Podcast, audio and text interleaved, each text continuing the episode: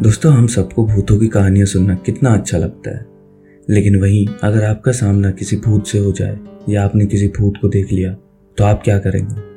और आज मैं इसी टॉपिक पे एक कहानी लेकर आया हूँ, जो आपकी भूतों को देखने का नज़रिया बदल देगा कि भूतों को भी कभी कभी मदद की ज़रूरत होती है। और कुछ ऐसा ही हुआ विजय और किरण के साथ, जब वो मुंबई से बिहार एक छोटे से गाँव में अभी अभी शिफ्ट हुए थे। आइए जानते हैं इनकी पूरी कहानी।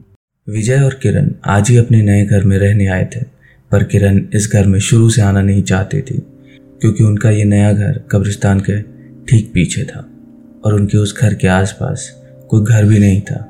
इसलिए किरण बार बार विजय को ये घर लेने से मना कर रही थी, पर विजय का ये कहना था कि इस पूरे शहर में इससे सस्ते में इतना बड़ा घर कोई नहीं देगा।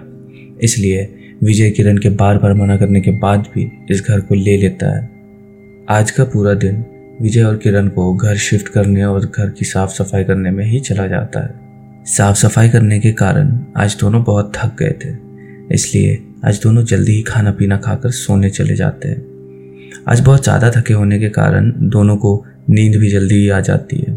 पर अभी दोनों को सोते हुए लगभग दो घंटे ही हुए होंगे कि तभी किरण की एक आवाज़ से नींद खुल जाती है।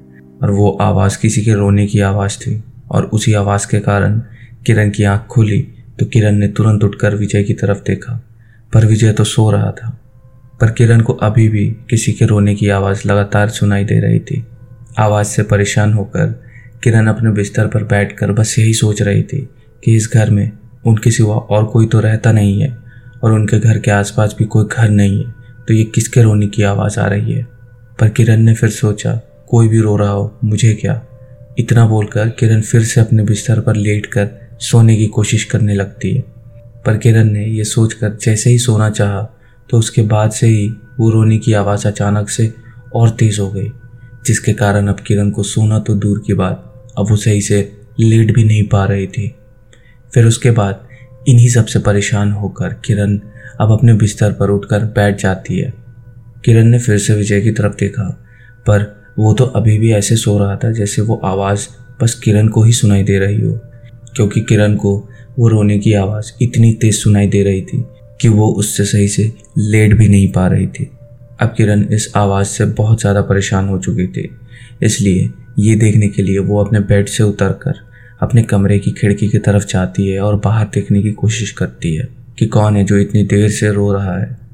इतना बोलकर उसने जैसे ही बाहर अपने घर के गेट के पास देखा तो उसने देखा, उसके घर के गेट के पास एक पच्चीस या तीस साल की लड़की बैठी थी और शायद वही थी जो इतने देर से रो रही थी।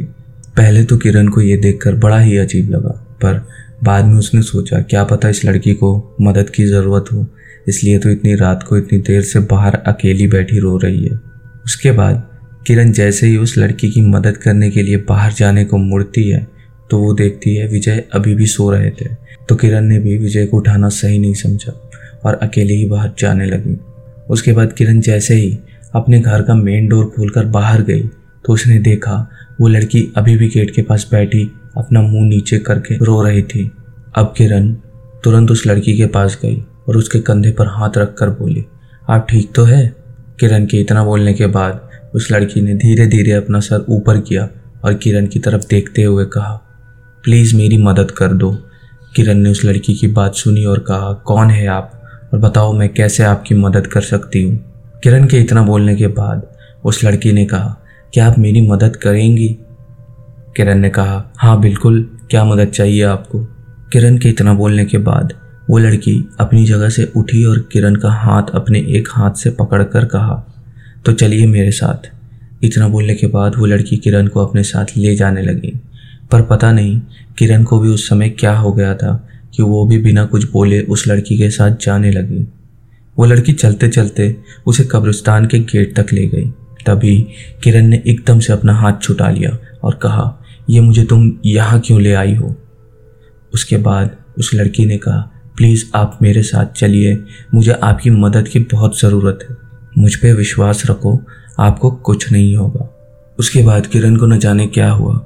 कि वो उस लड़की के साथ उस कब्रिस्तान के अंदर जाने लगी। वो लड़की थोड़ा ही आगे जाकर एक जगह पर रुक गई और अपने हाथ से इशारा करते हुए बोली, वो देखो, वो मेरी कब्र है। मेरी कल ही मौत हुई थी और मुझे आज ही यहाँ पर लाया गया पर कुछ लालची लोगों ने मेरे सोने की अंगूठी के लिए मेरी कब्र को खोद दिया, पर उन्होंने उसे सही से बंद नहीं किया। प्लीज़ आप मेरी कब्र पर मिट्टी डाल दो। किरण को कुछ समझ में नहीं आ रहा था। कि वो सच है या कोई सपना, क्योंकि उससे एक मरी हुई लड़की अपनी कब्र पर मिट्टी डालने को कह रही थी। पर फिर भी किरण ने थोड़ी हिम्मत की और उस लड़की की कब्र पर मिट्टी डालकर जैसे ही खड़ी हुई तो उसने देखा कि अब वो लड़की वहाँ नहीं थी। किरण को अभी भी विश्वास नहीं हो रहा था कि जो भी अभी उसने देखा, क्या वो सच था या फिर उसका ये एक सपना चल रहा है। उसके बाद किरण तुरंत पीछे मुड़ी और सीधा भागते हुए अपने घर में ही जाकर रुकी।